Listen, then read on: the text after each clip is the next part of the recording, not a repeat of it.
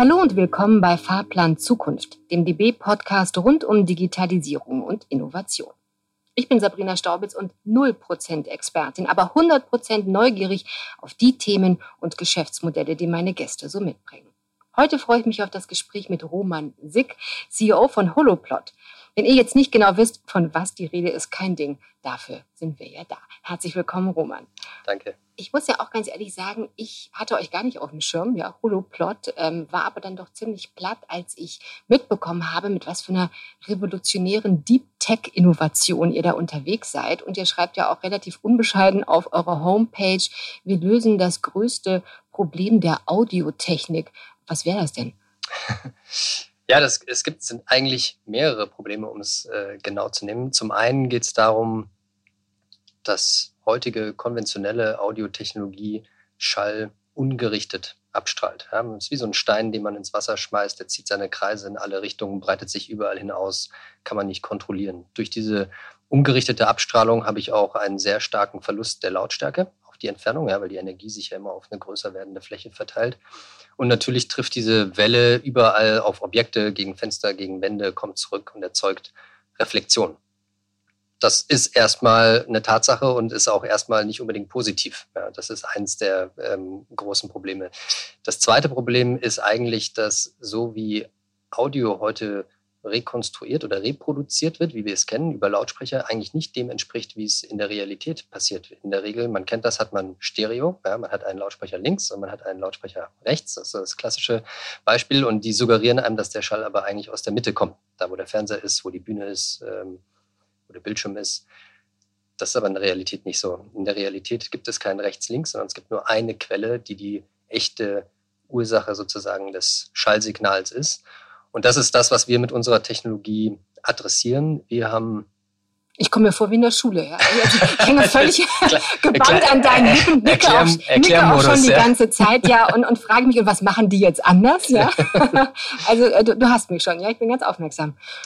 Ja, was machen wir anders? Wir haben ähm, eine Technologie entwickelt, die grundsätzlich ähm, in der Lage ist, Wellenfronten, Schallwellenfronten neu zu konstruieren, zu modulieren. Das heißt, wir erzeugen nicht diese kugelförmige Welle, die sich in alle Richtungen ausbreitet, sondern wir können unterschiedliche Formen konstruieren. Zum Beispiel, dass diese Wellenfront nicht kugelförmig ist, sondern zum Beispiel planar, das heißt flach. Ja, die kommt im Prinzip aus unserem Lautsprechersystem wie eine Art Wand raus. Und diese Wand, dadurch, dass diese flach ist, breitet sie sich nicht weiter aus in ihrer eigenen Fläche und dadurch bleibt die Energie extrem konstant auch über weite Entfernungen. Ich bin ja ziemlich beeindruckt. Also den Klang jetzt einfach mal neben und umformen irgendwie, ja. In ja. seiner Ausbreitung klingt für mich doch ziemlich sensationell. Wer kam denn auf diese bahnbrechende Idee? Das ging eigentlich äh, los mit Helmut Oellers, unserem, äh, einer unserer Erfinder. Der hat sich sein ganzes Leben lang mit der Thematik ähm, Akustik in Planetarien zum Beispiel beschäftigt, wo es äh, durchaus herausfordernd ist, dass man auch die Sachen, die man sieht, dann an der Stelle auch hört. Und äh, er hat aufbauend auf einem Prinzip, das nennt sich Wellenfeldsynthese, das ist bekannt seit den 80er Jahren, ähm, aber darauf aufbauend einen komplett neuen Ansatz gewählt. Ja, und ähm, dieser Ansatz ist im Prinzip, dass es zweidimensionale Matrix aufgebaute Systeme sind und die aus einer, ähm, statt aus ein paar großen Lautsprechern, aus einer ganzen Vielzahl von ganz, ganz kleinen Lautsprechern zusammenarbeiten. Und dann kann man, wie wenn man wieder mit dem Beispiel mit dem Wasser. Ja, da ist es immer gut erklärt, wenn man viele kleine Steine ins äh, Wasser schmeißt, kann man, wenn man die alle gleichzeitig äh, wie in einer Linie ins Wasser fällt, formen die sich zusammen zu einer großen Welle. Ja, und jetzt kann ich entscheiden, welchen Stein schmeiße ich zuerst. Und dann bewegt sich die Welle in die eine Richtung oder in die andere.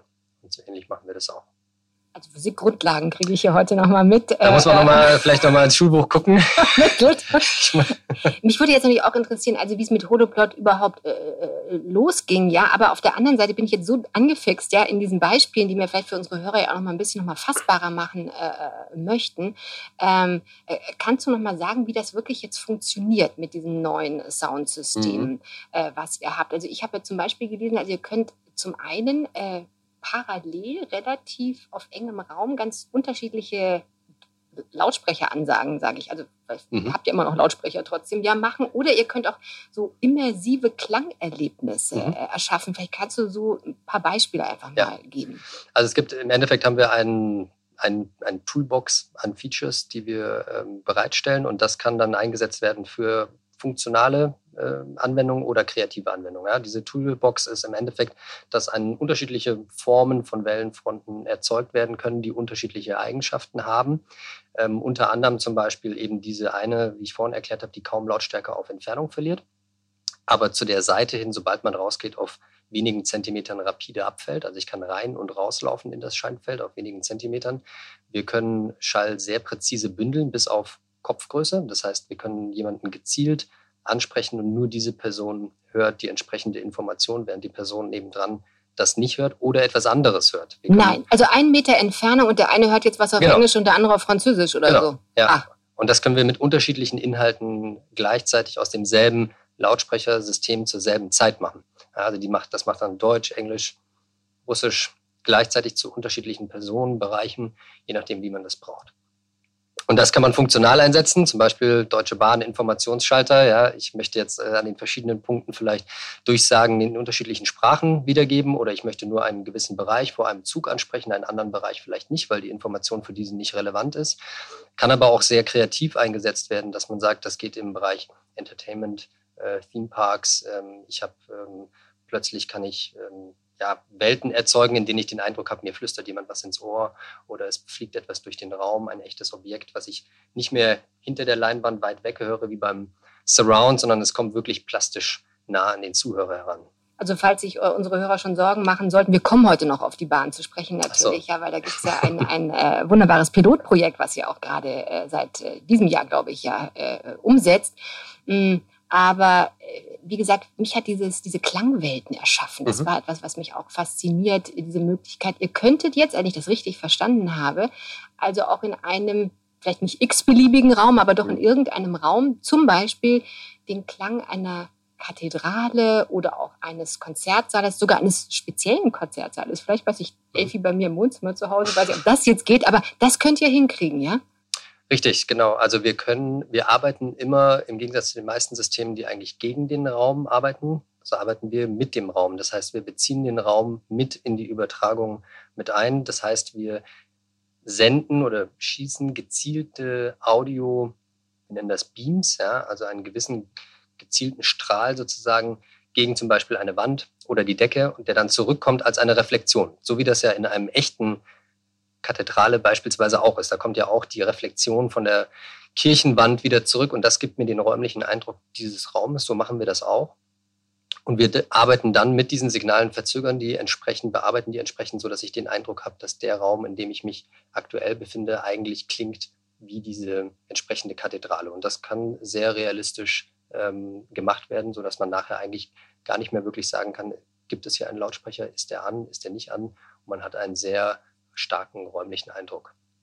Hm, also wenn man die Augen zumacht, denkt man, man ist eben in der Kathedrale ja. oder in diesem Konzertsaal jetzt jubiliert wahrscheinlich. Der ein oder andere Musikliebhaber denkt ja ist ja großartig äh, möchte ich auch haben. Äh, geht das? Kann man als als Privatkunde sich sowas installieren lassen? Als Privatkunde momentan nicht. Also wir machen nur ähm, B2B, professionelle Kunden, aber natürlich auch im Musikbereich, auch für, für Künstler. Ähm, das geht. Für den Home-User, der muss sich vielleicht noch ein paar Jahre gedulden. Das ist noch ein bisschen aufwendig. Der muss noch, ist noch ein bisschen aufwendig aktuell. Wir konzentrieren uns wirklich auf ähm, größere Räume, größere Veranstaltungen auch. Okay, also es ist ein bisschen der Cliffhanger, die Bahn, auf die kommen wir heute noch zu sprechen. Ja. Aber ähm, erstmal äh, fände ich es jetzt schon mal spannend, nochmal zu wissen, wie ging das Ganze los. Ich glaube, 2011 äh, war das Jahr, in dem es äh, mit Holoplot tatsächlich losging und du bist 2013 dazugekommen. Ähm, Richtig. Also, mit deinem Vater zusammen, ja? Korrekt, ja. Mhm. Also wir haben ähm, 2011 gingen so die ersten Schritte los mit ähm, Helmut und dem ersten, sage ich mal, kleinen Entwicklerteam, zwei Leute. Und wir sind, ich mein Vater, wir sind 2013 äh, mit der Firma in Kontakt gekommen, haben uns damals beteiligt an dem Unternehmen, weil wir es einfach sehr spannend fanden. Wir sind beide sehr ähm, audiophile äh, Menschen und Musiker und fanden die Idee gut. Damals hat noch nicht viel funktioniert, aber wir haben gedacht, wenn das funktioniert, dann ist das auf jeden Fall ähm, spannend. Und das war Audiophil heißt jetzt aber nicht, dass ihr jetzt schon super viel Ahnung gehabt hättet, was jetzt Audiosysteme oder Audiotechnik anbelangt, nee. oder doch? Äh nee, also wir sind wirklich, ähm, sagen wir mal, Privatmusiker ja, ähm, und ähm, produzieren beide ein bisschen, jeder für sich so im, im stillen Kämmerlein ein bisschen Musik, aber keiner von uns hat jemals einen Lautsprecher gebaut. Das, damit hatten wir bis jetzt noch nichts zu tun. Kommen aber aus einem, ähm, also mein Vater ist Ingenieur und ich bin, glaube ich, sehr technikaffin äh, aufgewachsen und habe mich ähm, da immer äh, sehr viel interessiert. Und deswegen war das für uns beide ein sehr spannendes äh, Thema. Also früher auch DJ, jetzt aber, glaube ich. Immer noch. Ja, immer noch. Immer ja? noch. Hast ja, du noch ja. Zeit für? Ja, wir, wir, müssen dann immer Firmenpartys veranstalten, damit ich dann auch mal wieder darf. Ja. also ihr hattet davon gehört, wart im Audiophilen, habt euch gedacht, das ist ja Genau, haben das natürlich dann uns längere Zeit angeguckt, ähm, äh, so die ersten Prototypen auch getestet, haben gesagt, das ist eine spannende Geschichte, wir beteiligen uns daran, wir glauben daran und ähm, waren dann eben äh, mit der Firma verbunden und äh, haben versucht, immer wieder äh, zu unterstützen, wo man halt unterstützen kann, aber waren operativ nicht äh, selbst im Geschäft tätig. War damals, ähm, äh, waren wir fünf Leute bei, bei Holoplot und äh, Ende 2015 wie das dann so ist bei Produktentwicklung für Deep Tech, wie es angesprochen wurde, das ist alles nicht so geradlinig. Und ähm, es gab natürlich, wie es immer so ist, viele Ups und Downs. Ende 2015 ähm, war dieses Unternehmen dann ähm, ja, in Schwierigkeiten und ähm, die damaligen Geschäftsführer haben das Unternehmen verlassen und wir hatten dann eben die, die Entscheidung, wollen wir weitermachen oder wollen wir nicht weitermachen, glauben wir dran, glauben wir nicht dran. Und ähm, ich habe dann gesagt, ich glaube, äh, weiter dran, dass man daraus was machen kann. Und ähm, habt der Geschichte noch eine ganz andere Richtung aber nochmal äh, gegeben? Ja, wir haben dann sehr viel verändert. Ich habe dann bin quasi zu Holoplot gegangen, habe dann mit dem alten äh, Team angefangen, auch mit Helmut zusammen angefangen, ähm, uns neu auszurichten. Wir waren am Anfang, war der Fokus mehr im HiFi-Bereich was zu machen.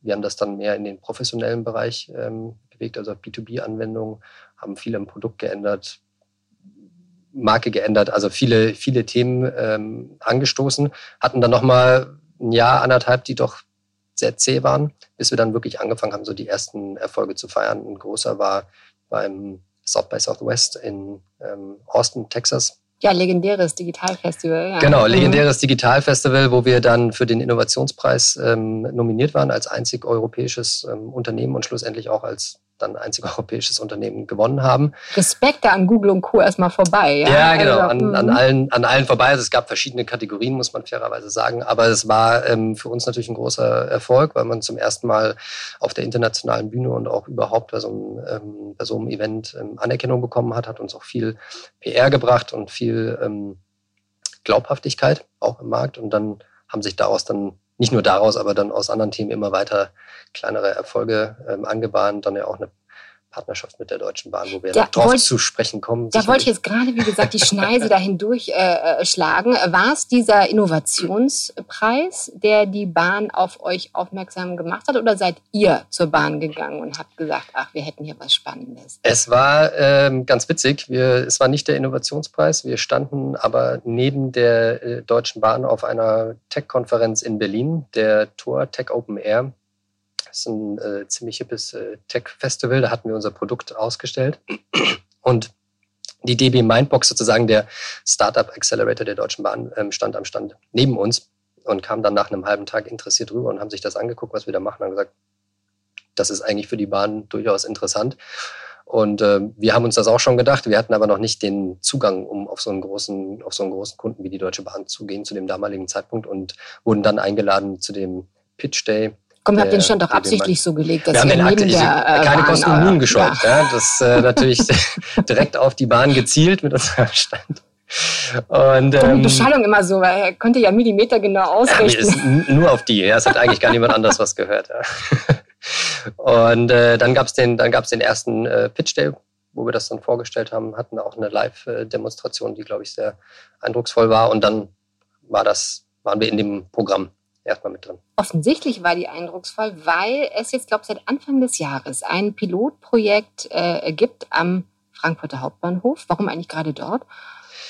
Der Frankfurter Hauptbahnhof ist ähm, einer der akustisch schwierigeren und äh, herausfordernden äh, Bahnhöfe. Wir hatten innerhalb dieses Pilotprojekts oder innerhalb dieser ähm, Phase bei der Mindbox schon mal einen Test dort gemacht. Das heißt, das Bahnhofsmanagement ähm, hatte sich, hatte uns da schon kennengelernt, war auch ähm, sehr angetan von den Ergebnissen, hat gesagt, ich kann mir das sehr gut vorstellen, dass wir Holoplot hier für eine Pilotphase fest verbauen, ähm, weil sie dran glauben, es schon mal erlebt hatten und haben dann daher den Bahnhof angeboten. Ja, und es ist natürlich einer der, der schwierigsten, da ist sehr viel ähm, äh, ja, wir sind ja im, in der, der S-Bahn unten, da sind hohe Taktzahlen, viele Menschen, ähm, akustisch schwierig wie jeder äh, Bahnhof, aber es sind keine einfachen Gegebenheiten. Es gibt auch sehr viele Säulen auf dem Bahnhof, die das akustisch alles immer noch ein bisschen komplexer machen. Und deswegen hat man gesagt, das ist eine gute Challenge hier für die Jungs ähm, und haben uns, haben uns den dann zur Verfügung gestellt.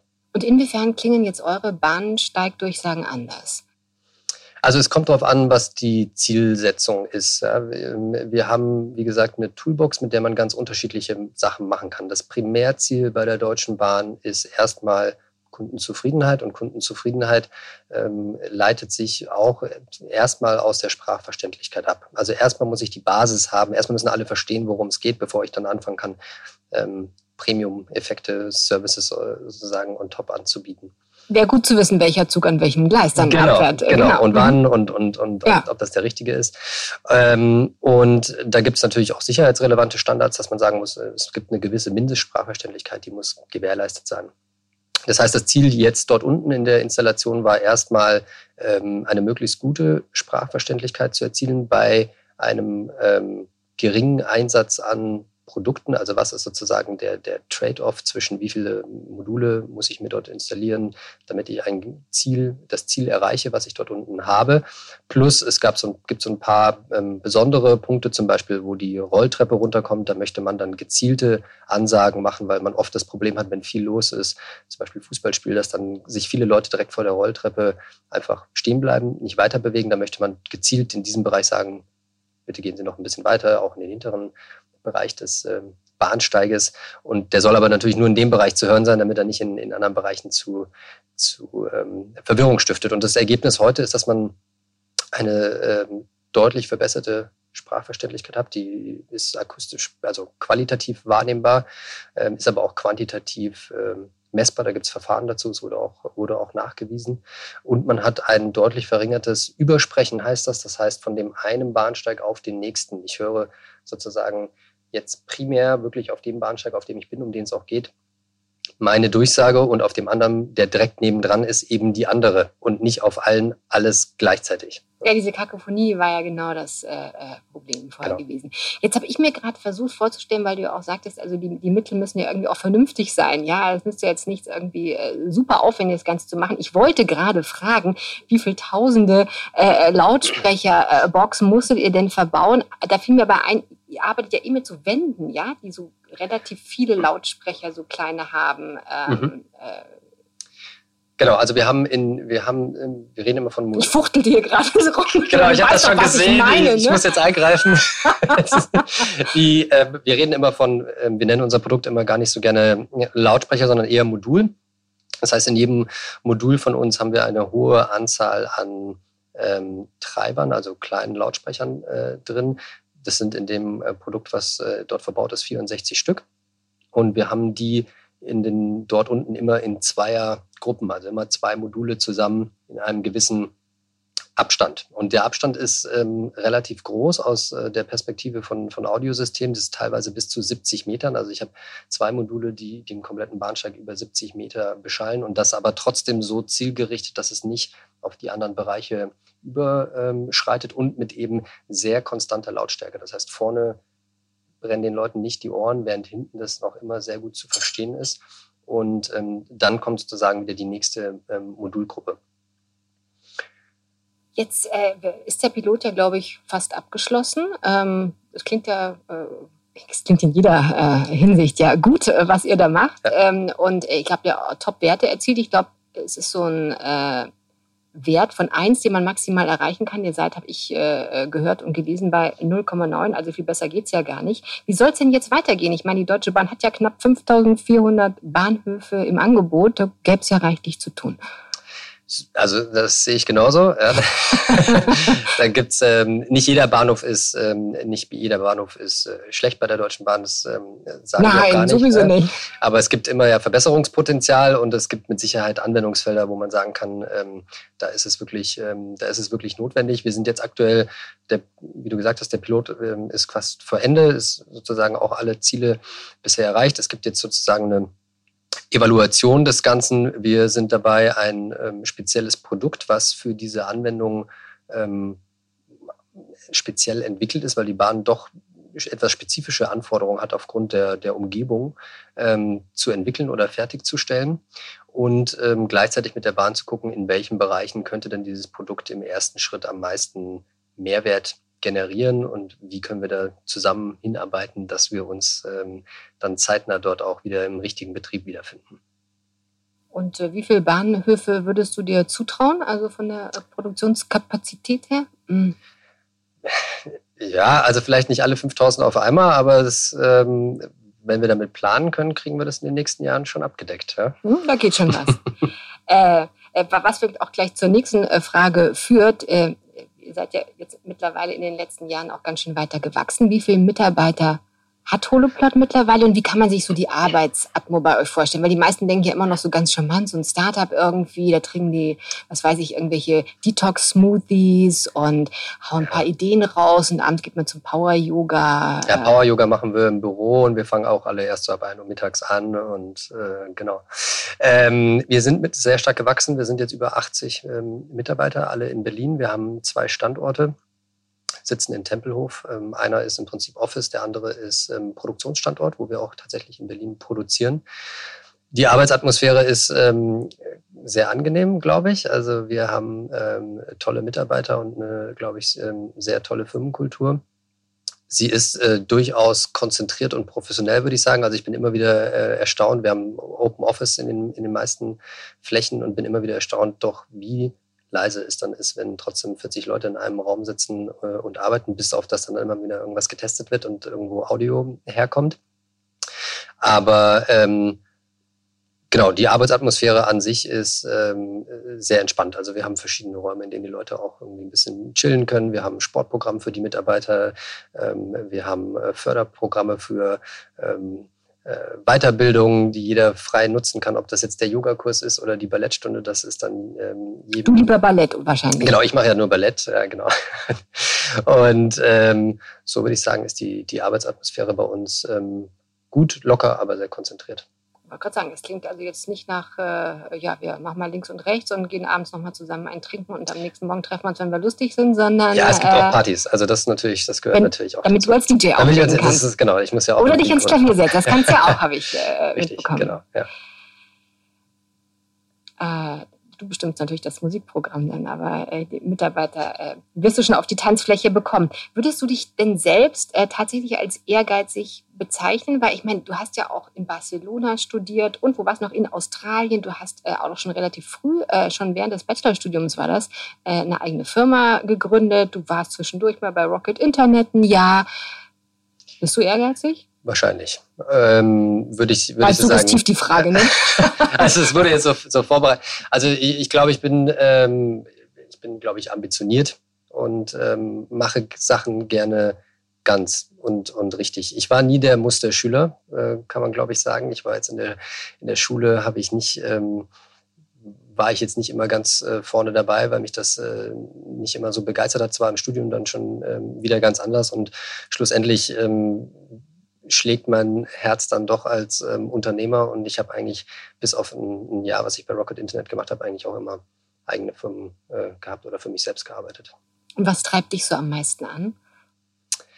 Mir macht es einfach äh, sehr viel Spaß, Sachen zu erschaffen und äh, Leute mitzunehmen und äh, mitzureißen und gemeinsam Dinge nach vorne zu treiben. Also es ist ganz, ganz unspezifisch so, aber das ist das, was mir irgendwie am meisten äh, Spaß macht. Mir geht es nicht darum, äh, einen Exit zu machen mit meiner Firma oder Geld zu machen in dem Sinne, sondern mir geht es wirklich darum, einen, einen Mehrwert zu stiften in dem, was wir tun.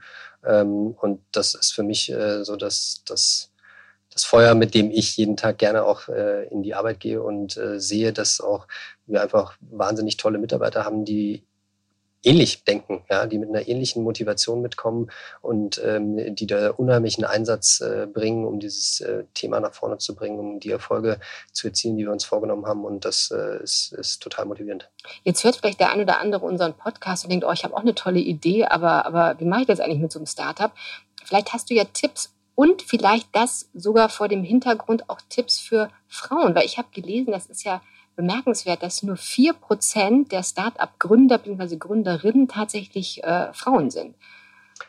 Ja, das ist tatsächlich, äh, da ist, glaube ich, noch ähm, großer Nachholbedarf, obwohl ich spezifisch auf das Thema das Gefühl habe, dass es sich verbessert. Ähm, zumindest ähm, kenne ich viele Gründerinnen. Ähm, Vielleicht erst auf das Thema ähm, äh, Gründerinnen und Frauen. Ich glaube nicht, dass ähm, es spezifische Tipps bedarf für Frauen. Ähm, das ist meine er Erfahrung. Außer einfach mal machen. Frauen brauchen manchmal, glaube ich, ein bisschen. Einfach mal machen, genau. Ja. ja. aber ich glaube, ich will jetzt nicht als Mann Frauen erklären, wie sie bessere Gründer sind. Da sind wir wieder Man, Man explaining hier. Ähm, man, aber was interessant ist, finde ich, ähm, man sagt ja oft oder man hat früher äh, oft gesagt, ja, dass ähm, Männer oft erfolgreicher sind, weil sie besser verhandeln als Frauen gerade auch bei Gehaltsverhandlungen, äh, kann ich sagen, erlebe ich ganz anders. Ja? Also Frauen sind echt sehr tough und äh, ähm, stehen auch ähm, ein, wenn sie, wenn sie was wollen. Das finde ich ähm, auch total, total super. Ich glaube, also meine ähm, Tipps für, für Gründer oder was, was mir wichtig ist und, und auch immer geholfen ist, ist, wenn man sein Ego zur Seite schiebt und sich wirklich auf die Sache konzentriert. Ich habe das ähm, öfter auch ähm, beobachten können, dass viele Leute sich dann angegriffen fühlen in ihrer eigenen Idee, wenn ein Mitarbeiter kommt und vielleicht eine bessere Idee hat oder ähnliche Themen. Und ich glaube, das ist einfach sehr wichtig, dass äh, nicht nur der Gründer, das, der muss das natürlich vorleben, aber alle im Unternehmen ähm, klar sind, es geht hier nicht um die Person und um die, die, Gefühle, die jetzt jemand in der Situation hat, sondern es geht um, um die Sache. Und das muss mit äh, Respekt natürlich behandelt werden. Also No Ego ja, ist ähm, eins, eins meiner Themen. No ego but a vision.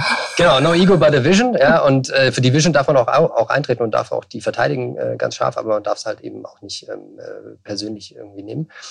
Ähm, und ich glaube, das andere ist wirklich ähm, hire Rockstar People. Ja? Also du musst einfach die besten Leute äh, finden und dann musst du die einfach machen lassen und nicht versuchen, die die ganze Zeit zu mikromanagen, weil man Angst hat, es geht irgendwie was daneben. Das kriegt man ab einer gewissen Skalierung sowieso nicht mehr hin, ähm, sondern man, man muss gute Leute finden, äh, denen Autonomie geben, denen Vertrauen ähm, und gucken, dass man äh, No-Ego-Verhältnis mit denen hat und ähm, dann steht eigentlich dem Ganzen schon gar nicht mehr so viel im Weg.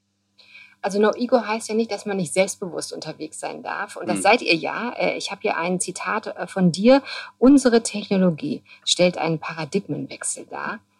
Das ist so in etwa wie der Wechsel von Schwarz-Weiß auf Farbe für die Fernsehindustrie gewesen ist. Ähm, also ihr läutet jetzt eine neue Ära äh, im Audiobereich ein, ja? Das ist richtig, hm. ja, genau. Also die, das ist ähm, äh, toll, aber auch herausfordernd gleichzeitig, weil man äh, den Leuten erklären muss, warum ist diese neue Ära eigentlich notwendig und was bringt mir diese neue Ära. Aber es ist ein ganz neuer, ist eine ganz neue Philosophie, ähm, wie wir ähm, Schall, Audio erzeugen. Und ähm, es bringt so maßgeblich andere Qualitäten mit sich, ähm, dass man wirklich von einem Paradigmenwechsel, glaube ich, sprechen kann. Da sind wir auch ganz selbstbewusst, no ego, aber. Und das hat sich ja im Audiobereich ja auch im Vergleich zum visuellen eben nicht so viel getan, ja, in den äh, letzten Richtig. Jahren und Jahrzehnten, ja. Also insofern ist ja auch mal im visuellen Bereich haben wir wahnsinnige Fortschritte gemacht. Ja. Von, wir haben alle wahrscheinlich noch Schwarz-Weiß erlebt und ähm, heute sind wir bei. Du doch bitte nicht mehr, dann lache ich jetzt aber. Wir alle, vielen Dank, ja. Mhm. Bei, bei, ich habe Schwarz-Weiß auf jeden Fall erlebt, glaube ich. Bei, und bei, bei ähm, heute sind wir bei VR-Brillen und im Audiobereich, wenn man sich es anguckt, ist nicht nichts passiert, aber sehr wenig. Ja. Und ähm, jetzt haben wir, glaube ich, ähm, etwas gefunden, mit dem wir sagen, das ist, das ist ein Quantensprung. Ähm, und das erkennen ja nicht nur wir so, das erkennen ja auch ähm, andere, das erkennt ja auch eine Deutsche Bahn, das erkennen auch andere Kunden von uns. Ähm, und deswegen arbeiten wir auch mit, mit vielen größeren äh, Kunden zusammen, die sagen, okay, das ist spannend, das äh, bringt einen großen Vorteil für uns. Ähm, und da wollen wir vorne direkt mit von Anfang an dabei sein. Also die Bahn ist natürlich einer eurer wichtigsten Kunden, aber was sind denn vielleicht noch andere äh, bevorstehende Projekte, die erwähnenswert. Wir haben gesagt, also da sind wir eigentlich ganz, ganz heiß drauf, dass wir das endlich umsetzen können. Das ist toll. Mhm. Also wir fokussieren uns auf unterschiedliche Marktsegmente. Ähm, das Segment ähm, Bahnhof ist ähm, ein Segment, das relativ speziell ist. Es geht primär um das Thema Sprache. Ist ähnlich wie zum Beispiel Flughäfen oder, oder große Malls oder vielleicht auch Kirchen teilweise. Das ist ein spezieller Markt. Wir haben aber ein anderes Segment, da geht es mehr um den Bereich Musik, Entertainment, Live, also Konzertauftritte. Ähm, da haben wir eine große Partnerschaft zusammen mit der Madison Square Garden Corporation in New York. Die kennt man von dem Madison Square Garden, dem wahrscheinlich bekanntesten ähm, Konzerthaus äh, oder Venue der Welt. Kein schlechtes Referenzprojekt. Gar nicht ja. so schlecht als Referenzprojekt. Es geht in, bei uns jetzt gar nicht so sehr um, um, diesen, äh, um diese ähm, Location, sondern es ist ein größeres Unternehmen und die bauen zwei große neue Konzepte, einen in Las Vegas und einen in London. Das sind ähm, multimediale ähm, Venues für circa 20.000 Gäste. Das muss man sich vorstellen wie so eine große Kugel, ähm, die komplett LED auf der Außenseite ist, aber auch komplett LED auf der Innenseite. Das heißt, 20.000 Leute sitzen unter einem ja, sehr großen äh, Bildschirm, der 40 mal so groß ist wie das, was bisher auf der Welt ähm, besteht und sind komplett immersiv eingebunden in dieses Bild. Und ähm, es gibt noch verschiedene weitere technologische Effekte. Und ähm, wir sorgen dafür, dass nicht nur das ähm, Bild für den Zuhörer toll ist, sondern dass er auch das Audioerlebnis einer neuen Dimension bekommt. Und ähm, tatsächlich ähm, sozusagen das Ziel ist, make every seat the best seat, also dass jeder, jeder Sitz in diesem Konzertsaal die gleich gute Erfahrung oder Experience hat, wie man ja sagt. Ähm, und äh, das, was er auf dem Bild sieht, dann tatsächlich auch an der Stelle lokalisieren und entsprechend wahrnehmen kann. Ich wollte eigentlich gerade fragen, wo äh, kann ich euch ja mal wirklich live erleben, außer am, am Frankfurter äh, Hauptbahnhof jetzt. Aber wenn das fertig ist, das möchte ich mir, glaube ich, wirklich dann Ja, können wir, gerne, können wir dann gerne zusammen hinfahren. Jetzt sind wir auch tatsächlich schon am Ende unseres Gesprächs äh, angelangt und da gibt es immer äh, zwei sehr ähnliche Fragen, die ich zum Abschluss stelle. Deswegen auch an dich.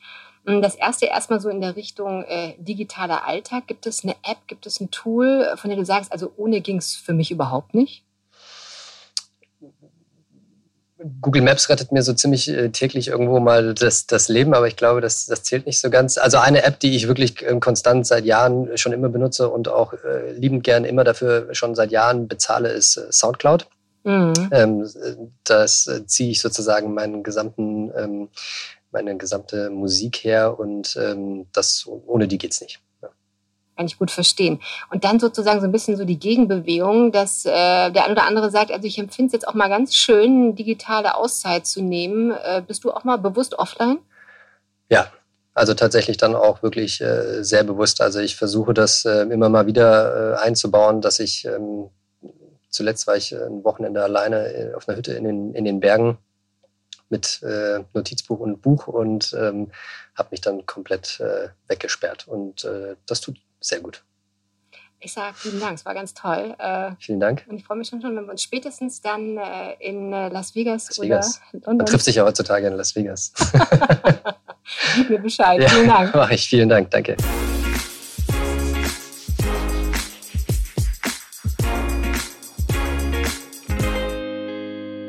Die nächste Folge gibt's wie gewohnt übernächsten Mittwoch.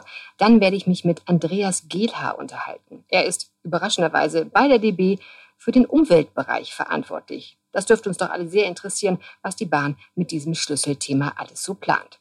Wenn ihr übrigens keine Folge verpassen wollt, entlastet euch in der Planung und abonniert uns doch einfach zum Beispiel über Spotify, Deezer oder Apple Podcast. Und bitte gebt uns unbedingt Feedback. Ich freue mich, von euch zu lesen. Jetzt aber erstmal danke fürs Zuhören und bis zum nächsten Mal. Eure Sabrina.